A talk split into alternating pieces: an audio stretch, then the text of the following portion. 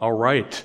So today we're going to be talking about tools of the brand. Now, we've been learning a lot this week about cowboys in the West and ranches, but one thing we haven't talked much about is their gear, what they wore. The American cowboy had some very specific jobs to do, and they were doing it in some pretty rough and rugged terrain. And so it was super important that they were outfitted properly, that they had the right tools. And you're probably very familiar with some of those hat, cowboy boots, um, and, and other things. But I bet there's some of these things that you don't know what their actual purpose was. You just know what they are, don't understand what they were for. And dressing as a cowboy wasn't really as simple as just putting on a hat and boots. There was a whole lot more to it. And the fashion of the, the Wild West was full of a lot of interesting details. So, um, I'm going to bring my friend out here. Grant, let's give Grant a hand. So I met Grant last year, last summer. Got to meet him. He was a, a, counselor with me with our junior high boys. We got to know each other well, and I appreciate everything the contenders are doing. Let's give them all a hand. They're doing great this week. And Grant's job this morning, he doesn't have to talk actually. For this, uh, for this, he just has to stand here and look handsome. Isn't he doing a great job at that?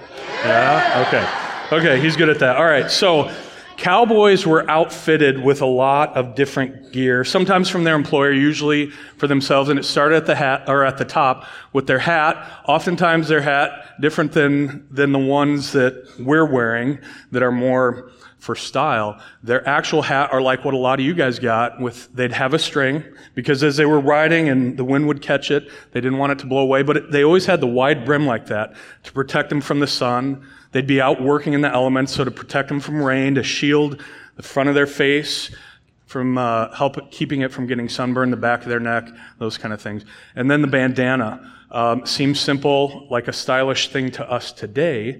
But for cowboys, as they were out riding, and especially when they do a trail drive, they'd, they'd collect a big herd that would be typically down in Texas, uh, sometimes other areas, and they'd drive them north to the railhead where the railroad came in so they could sell their beef. And they do these trail drives, and if you were riding in the back, if you were riding drag on a trail drive with hundreds or even thousands of cattle and horses, imagine how much dust is stirred up. Any of you guys play Gaga Ball this week? How do we know if somebody's been playing Gaga Ball? Dust. They are just covered in that dust. Now, that would be the cowboy. Okay, that was the worst job to get riding drag. And so they'd take the bandana, they'd put it up over their mouth so they weren't breathing in the dust. The bandana was also used to wipe sweat uh, or, or blood, or sometimes even used as a bandage. So it was very important to have one of those. You wanted to be able to cover your face when it was really dusty. And then you've got the bulk of the outfit um, the shirt, the pants, um, even the vests and the chaps, they were um, made out of heavy duty material, the vests and the chaps especially, because cowboys would, as they were out collecting their cattle, the cattle would be free range. They'd be out riding in some pretty dense, heavy mesquite, underbrush, and they'd be going out to collect these animals, and they'd be riding through brush that was like right at like trees, thorny trees, that were right at the height of where they were sitting riding through on their horses. So this would, the vest and the chaps would protect that, help protect their bodies from all of these thorns and trees uh, um, and branches that they'd be riding through. And they served a few other things, of course, to keep them warm. Vests always had lots of pockets. You were out for days or weeks at a time and the only thing you had with you is what you could carry. So the vest would be for important stuff, maybe a, a stopwatch, uh, matches, things like that. Um, so very important for protection was a lot of that gear. And the chaps themselves, made of leather, they'd have these on them to help the rain, like if it'd be raining, to keep it from flowing down. And if they needed to do some repair, maybe on a saddle or really on anything, these strips, you could tear them off um, you could just tear a strip off and use it to do repair on your equipment. And then, of course, the boots. Boots were very important the way they were designed. Number one, they were very heavy duty, made of leather. They needed to hold up. And then they were made with pointed toes so they could slip easily in and out of the stirrups with a heel on the back that was raised to keep the foot from sliding through the stirrup. If you were on a horse that was kind of wild and crazy, if you got bucked off, if that horse got spooked, whatever, you didn't want your foot slipping through that stirrup because that was, you were dead, right? The horse would take off, it'd drag you. So the heel helped your, your boot from sliding through that stirrup. Had very important, um, uses. And then, if you know anything about a cowboy boot, covered by uh, Grant's pants here, but they come up pretty high, right? And that was to keep debris and stuff from the branches and everything they're riding through. Bless you. Keep that from falling into their shoes, right? So they'd be high and they'd be covered by the pants. And then lastly, do you want to turn and show them? We got some real authentic stirrups from my friend who's a cowboy. Uh, not stirrups, spurs. Um, the spurs were important for controlling your horse. As you notice, the cowboys carrying a rope, oftentimes they were working with their hands as they're riding the horse. And a lot of people look at those and they're sharp. They look like they're, they're there to abuse that animal. And that's not the case at all. The cowboy wouldn't, a good cowboy wouldn't just slam them into the side of their horse. They would just use slight pressure to turn the animal in a well-trained horse could be ridden without using the reins at all. And to know what to do just by slight pressure in their sides. So, Cowboy had a lot of important gear that was for very specific reasons, a lot of it having to do with their own physical personal protection. All right, now, lots of other things we'll talk about. Grant, thank you. Did a great job. Let's give him a hand. He looks like a cowboy, doesn't he? Nice and authentic. Now, these guys were working some pretty intense jobs, and there were a lot of other tools that they would carry with them. Of course, the saddle, there's a lot of equipment there that they would have. They would have a bedroll. They would often have a long coat in the, the colder months to keep them warm, rope, hoof, uh, pick, a branding iron, uh, a knife, uh, rifle, a six shooter, a revolver all things that enabled them to do their jobs well. And dealing with bad weather and stampedes and rustlers and thieves, cactus, branches, thorns, wild animals, it was a job for strong men. You had to be tough. If you weren't, you got weeded out pretty quick. And they knew what their job was and they understood the dangers. And so it was important to make sure that they were well equipped to get that job done. And in a way, they were similar to how Paul describes the life of a Christian, but with some clear differences. We've been given a job to do, and we've been provided with the tools that we need to do that job and to get it done. So let me show you what I mean. Open your Bibles to Ephesians chapter 6. Ephesians chapter 6.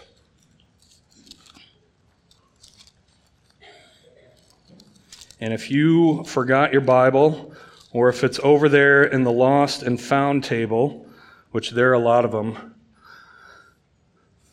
borrow a friend's Bible, read along with them, okay? Ephesians, sorry, Ephesians chapter 6. We will be reading verses 10 down through verse 18. Follow along. Ephesians 6, verses 10, and just follow as we read. Finally, be strong in the Lord and in his mighty power. Put on the full armor of God so that you can take your stand against the devil's schemes. For our struggle is not against flesh and blood, but against rulers, against authorities, against the powers of this dark world, and against the spiritual forces of evil in the heavenly realms. Therefore, put on the full armor of God, be fully outfitted, so that when the day of evil comes, you may be able to stand your ground. And after you have done everything, to stand. Stand firm then, verse 14. Stand firm then with the belt of truth buckled around your waist, with the breastplate of righteousness in place, and with your feet fitted with the readiness that comes from the gospel of peace. In addition to all of this, take up the shield of faith, with which you can extinguish all of the flaming arrows of the evil one. Take the helmet of salvation and the sword of the Spirit, which is the Word of God, and pray in the Spirit on all occasions with all kinds of prayers and requests. With this in mind, be alert and always keep on praying for all the saints.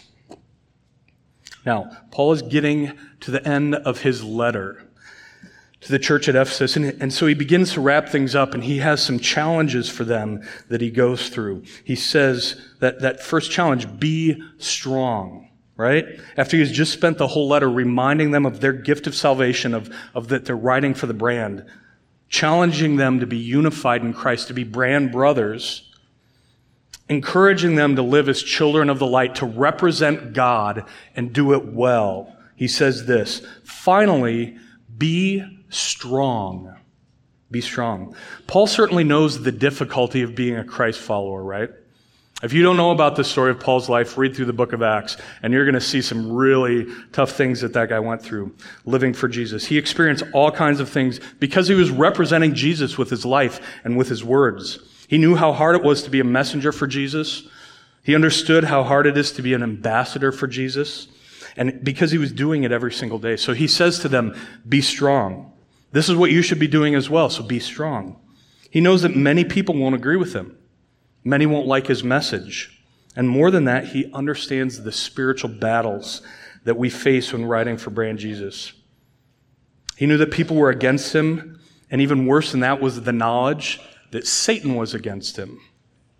The enemy of God was against what he was doing. Now, Pastor Aaron is going to talk more about that very thing tonight.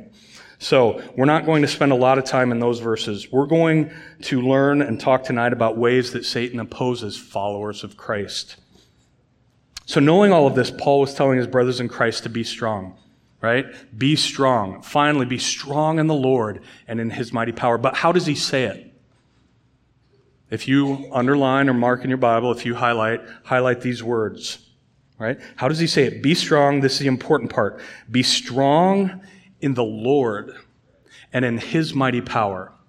Not in your own strength, not in who you are, but in his mighty power. This kind of, as I was studying through this, reminded me of my first time being a counselor here at camp. It was a long time ago. It was junior high camp, and one of my campers was my brother Tim. I was counseling my brother in junior high camp, and it was an interesting week. And we had a great group of guys, and this was the first time I had ever had a chance to do the zip line. How many of you got a chance to do the zip line this week? Nice. Hopefully, some of the rest of you will get a chance today. So we had a good group of guys. We had one guy that was with us. This, was this little guy, and he was kind of scared of everything, and he was not going to do the zip line. And so our whole cabin, we were, they were encouraging him, trying to talk him into it. Me the same way. Encouraging him, trying to talk him into it. And then it's our turn to go, and we get up to the top.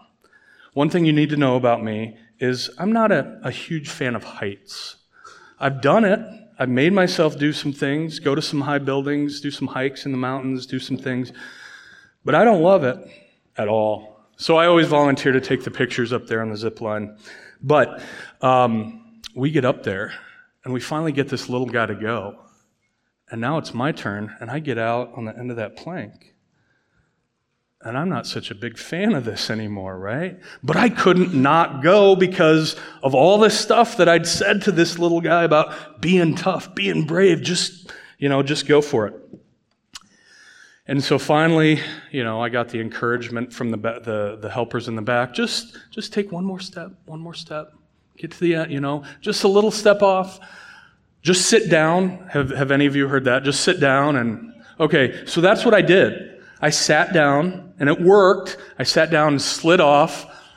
And it's a pretty fast ride, right? Once you get going, you're like, oh, this isn't so bad. And it goes by pretty fast. But in that time, I had enough time to think of a few things. I realized about halfway down, I wasn't actually sitting down. I was holding myself up by that red strap. Like it was all upper body. And as I'm going down, I'm realizing I'm not going to make it. I'm not going to make it. And that's when it dawned on me I'm not holding myself up. I'm doing this and I'm safe and I'm going down, but it's not actually through my power. No matter how much I thought I'm the one holding me up, wasn't me. I relaxed, sat down in that, that strap, and enjoyed the rest of the trip down because I, I understood I can't do it myself. And no matter how hard I try, I would fail if I didn't have the power of that harness holding me up. It was that that was giving me the strength to make it down that zip line. Now, the truth is that you need to understand is that God doesn't adopt us. God doesn't make us his sons. God doesn't send us out into battle and say, You're on your own. Just do it yourself. I had a camper last night come and talk to me. He said, I was listening yesterday and, and I really struggle with my temper, with controlling it. How can I do better? How can I do better at that? And it starts with, and this is what we talked about, it starts with recognizing it's not just something you're doing, it's something that God is working through you. So go to Him first, right?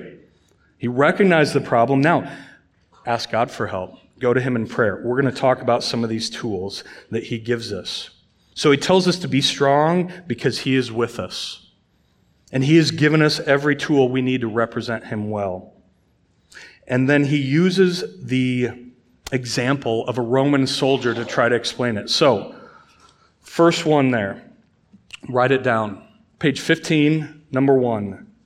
He says, the belt of truth. What does he say? Stand firm with the belt of truth around your waist. For the Roman soldier, when you saw Grant, he had a belt on. It wasn't a, a huge part of his outfit. It was, you know, it was doing some good. The modern cowboy, what do they have? Giant belt buckle, right? It's decorative. The belt for the cowboy wasn't nearly as big of a thing as it was for the Roman soldier. For a Roman soldier, the belt was critical because that's where all the armor would attach and keep it held firm. And Paul is saying the truth is that important. As a follower of Christ, truth must be how we think. Christ followers must be truth speaking people to ourselves and then to others. And it starts with knowing that our strength to even fight comes from Jesus. Flip back a page or two, depending on your Bible. Flip back to Ephesians 4. Paul said it this way Ephesians 4, verse 21. He says, Surely you heard of him and were taught in him accordance with the truth that is in Jesus. The truth is in Jesus. Jesus himself said it in John 14, 6. He said, I am the way, the truth, and the life. That is who he is. Jesus is our standard for truth. He is how we know who God is. He is how we can be made right with God. This truth is so important to know because everything else that we talk about is based on the truth of who Jesus is, of who God is, and the truth of His Word. So, what does that mean for you? It means there will be times when you're afraid, when you have doubts. But the truth is that you are a Christ follower. You are a son of God, and God has promised that He has a purpose for every one of you. He loves you, He has a plan for you. So don't listen to Satan's lies. They're going to come. Don't listen to your own lies. You're going to be telling yourself lies about who you are. Remember the truth of God's promises. What are some of those lies that, that Satan might tell, or that we tell ourselves? Maybe you've put your faith in Jesus. You've repented of your sins and you keep sinning, right? Welcome to the club. That's who we are, having born, been born with a sinful nature. And you're afraid God doesn't love you because of it. And that's a lie. How do I know that? We sang about this last night. You can flip over to Romans chapter 8 or just follow along. This is the promise we have in Christ. For I am convinced that neither death nor life, neither angels nor demons, neither the present nor the future, nor powers, nor height, nor depth, nor anything else in all of creation will be able to separate us from the love of God that is in Jesus Christ our Lord. So if you're a son of God, not even you can separate yourself from the love of Christ. Nothing. And that is the truth. So do what Paul says in Philippians. Think on that which is true. Hopefully, you'll have a chance to talk about that in your discussion. Think on what's true. Coming to Jesus, believing in Jesus, trusting in Jesus is the truth that we're to live every single day. Number two, the breastplate of righteousness says there in verse 14, with the breastplate of righteousness in place. For the Roman soldier, the breastplate covered all of the vulnerable areas, most of them anyway. Covered the chest to protect it against assaults and arrows Righteousness that comes from God protects us when we're riding for Jesus, when we're living for Him. Now, there are a couple types of righteousness that we want to talk about. The first type of this righteousness is what Pastor Aaron talked about on Wednesday when we talked about imputation, saving righteousness. It is the righteousness of Jesus. The work of God where He takes our sin debt and He credits us with Christ's righteousness. And that's not a righteousness that I need to put on. It's not. It's something that I already have if I'm a follower of Christ. I have a right standing before God because of what Jesus has done. We're talking about living as children of the light. One of my favorite songs is a song called My Worth is Not in What I Own. And it's because specifically this line says this Two wonders here I confess my worth and my unworthiness. I am totally unworthy on my own. I fail, I'm a sinner. You too. That's who you are. But then it says, My value's fixed, my ransom paid at the cross. In Jesus, you have value to God because He has given you the worth of Christ. He loves you. Paul is talking also here about an everyday righteousness that comes with being a new creation. He's talking about holy living. How do we know this? Turn back again to Ephesians 4. Says this You were taught with regard to your former way of life to put off your old self, which is being corrupted by its sinful desires, to be made new in the attitude of your minds, and to put on the new self created to be like God in true righteousness and holiness. He's reminding of this truth. You've been made new. Live the righteousness that you've been created and saved to live. God wants you to know this is how we protect ourselves. Paths lead to places, and the choices that you make today and every day impact your future. You can't just live however you want. Put yourself in any circumstance.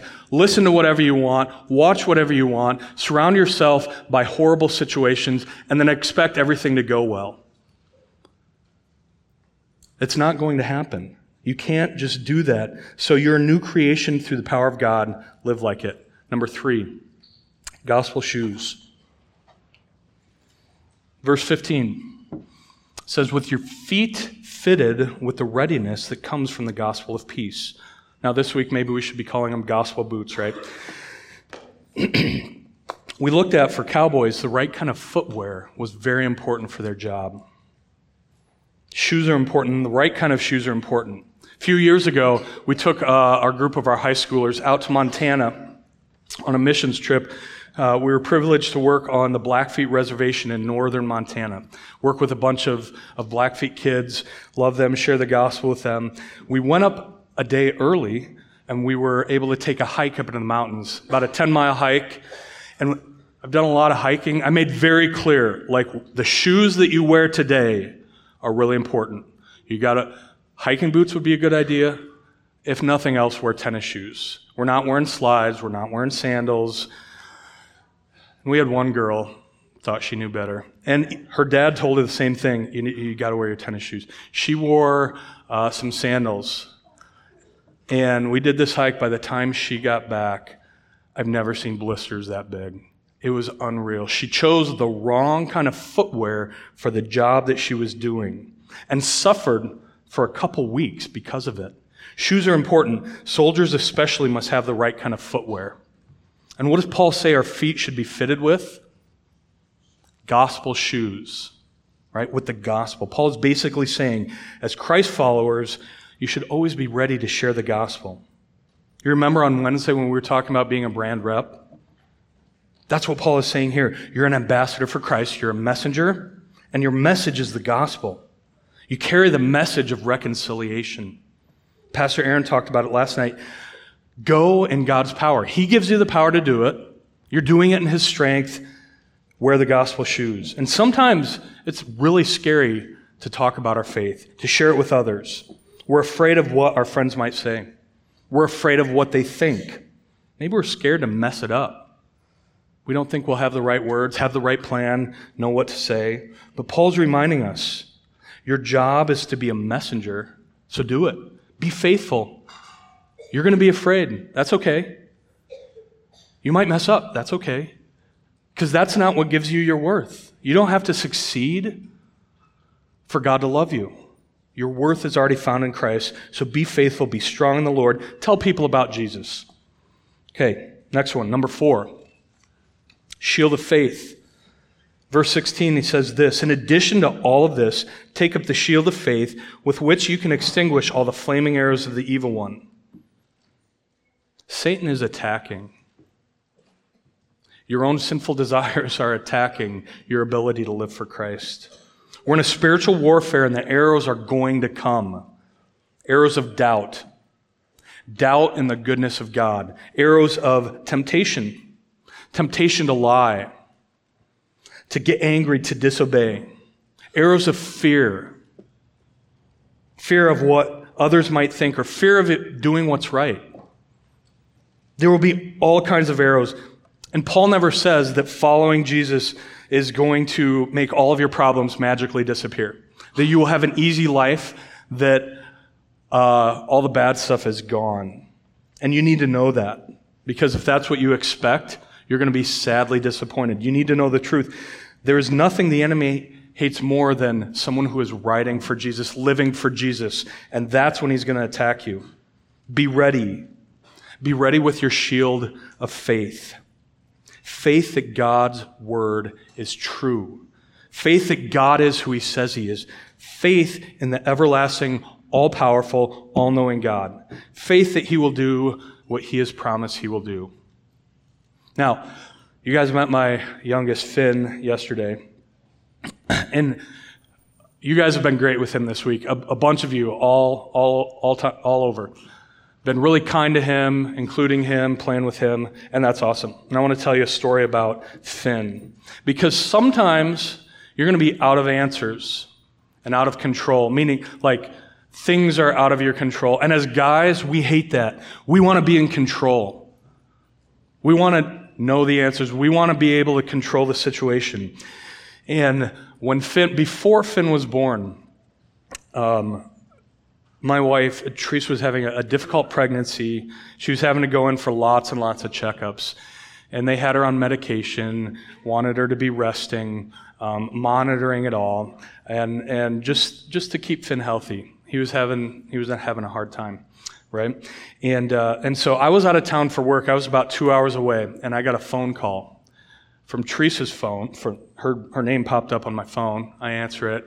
It's not her, it's, it's the doctor wanting to know where I'm at and saying, hey, don't worry, it's not a big deal. But she came in for a checkup today, right? And as soon as the doctor starts talking, doesn't matter what they say of it not being a big deal, right? Not a big deal. Um, but we just want to bring her down to the hospital for more checkup. Uh, or for more tests, and, and it should be okay. Um, so I was with a coworker. I'm like, hey, we got to get going. So we got in the car. We start heading back and I'm going to meet her at the hospital. Was going to have the coworker just swing me by the, the office where she'd had her checkup so we could pick up the car, be down at the hospital after she got checked up, then we could, we could drive home. We're just getting back close to Des Moines. I got another phone call. The doctor's like, Where are you at? You need to get here now. We're going to have to take the baby now. and this is weeks, weeks before he was supposed to be born. Um, I've never felt so out of control in my life and not knowing what to do. I couldn't do anything about it. And my coworker, fortunately, was driving because I'm on the phone with my parents, with her parents, with our pastor, um, just, you know, sharing with them, saying, please pray for us. I'm praying. I'm not knowing what to do. I'm all out of answers. And sometimes it's just your faith in God that's the only thing that gets you through. I don't know what I would have done in that situation without the knowledge that, in spite all of this, in spite of the fact that I could do nothing, that I could do nothing to help the situation and that it was out of my control. To know that God was in control and that no matter what happened, whether my wife didn't make it, whether Finn didn't make it, or whether it all went well and he was born way early, but healthy, and my wife as well. No matter what happened, God was in control and he had a plan. And so you're going to face difficult times. And it's during those times that you can turn back to the truth of who God is and the faith that you have in Him to do what He says He will do that will carry you through it. Our faith helps when we're afraid and confused and overwhelmed and troubled. And it's our faith in God that through His mighty power, He will carry us through those difficult situations, no matter the results, no matter what happens. Number five, helmet of salvation. We'll buzz through these quick. Now, cowboy hat was pretty helpful. Kept the rain out of your face, the sun off your, your face, your neck. Looked pretty cool, right? It's a pretty cool, stylish thing. But it didn't really compare to the value of a good helmet. Headgear that actually protected the head and the brain. So, the helmet of salvation, God's people are to put on the hope that they have in Christ. Our hope is in Him. Our, he is our salvation. To resist Satan, we must be assured of that. Our hope is in Jesus. So if you're trusting Him, don't listen to Satan's lies that are going to come into your head. Say to the evil one, say to those thoughts, I'm a new person in Christ. Preach truth to yourself. I've been redeemed. I've been forgiven. I've been adopted into God's family. I know who I am. I'm not God's enemy anymore. I'm God's son. That's who I am. So put that helmet of salvation on. Don't let Satan get into your head.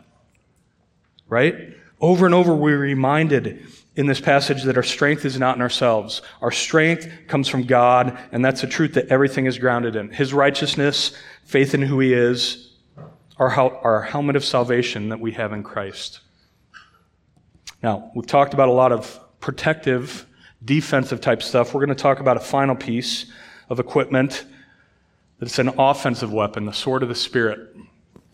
Now, if Paul was writing to cowboys, he might have said it differently, right? Might have said, get out your six shooter, get out your Colt revolver, something like that, right? But guns hadn't been invented yet. And the best offensive weapon that people were familiar with was the sword, both offensive and defensive. Sword of the Spirit, verse 17, it says this, and the sword of the Spirit, which is the Word of God. Write that down. Sword of the Spirit, which is the Word of God. A follower of Jesus must take up his sword and engage the enemy when he's facing all of these struggles. And Paul identifies that as the Word of God, which is alive and is powerful. It exposes and it teaches truth. It helps us control our thoughts and our actions. Jesus is the best example we can have on this. What did he do when being tempted by Satan? What did he do? He quoted scripture. He used the word of God. He knew the Bible and he used it to expose Satan's lies. That's what you need to be doing. We can learn a very important lesson from Jesus. The only way we can use that weapon effectively is to actually know it, to read it, to study it. That's why church is so important. Go there and learn the Word of God under people who love God and want to teach it to you. Read the Word of God on your own, study it. God wants you to know. He wants you to know this truth. You are not alone. He's provi- he is there for you, first and foremost. He's provided every tool you need. He's provided a group of people around you, your age and adults, that love you. Don't ride alone. Ride for the brand, ride for Jesus, live for Jesus. In the strength of God, do it. So, guys, Last time we're going to talk. Be strong. Be real men. Be godly men. Live for Him and do it in the power of the Lord. Do it in His strength. Through faith, live for Him. Let's pray. God, you alone can give us the strength to deal with the difficulties of life to deal with hard things that are going to happen, to deal with loss, to deal with pain, to deal with others who are unkind, to deal with our own sin and our own sin nature, our own temptations to live for ourselves. Only you, Lord, can do that. Only you, God, can save. So I pray today for every one of these guys out here, Lord, for those excuse me, those who have not yet trusted you, God, those who have yet not yet surrendered to you in faith and repentance. Lord, save them. Do a work in their heart. Don't let them have any peace until they surrender to you. God, for the rest of these guys who have put their faith in you, help them to take the next step in what it means to, in, in what you have for them, what it means to live for you. To put their faith in you, to start telling others about you, to trust in you, Lord, to live for you and represent you well. Thank you for these guys. Thank you for these counselors.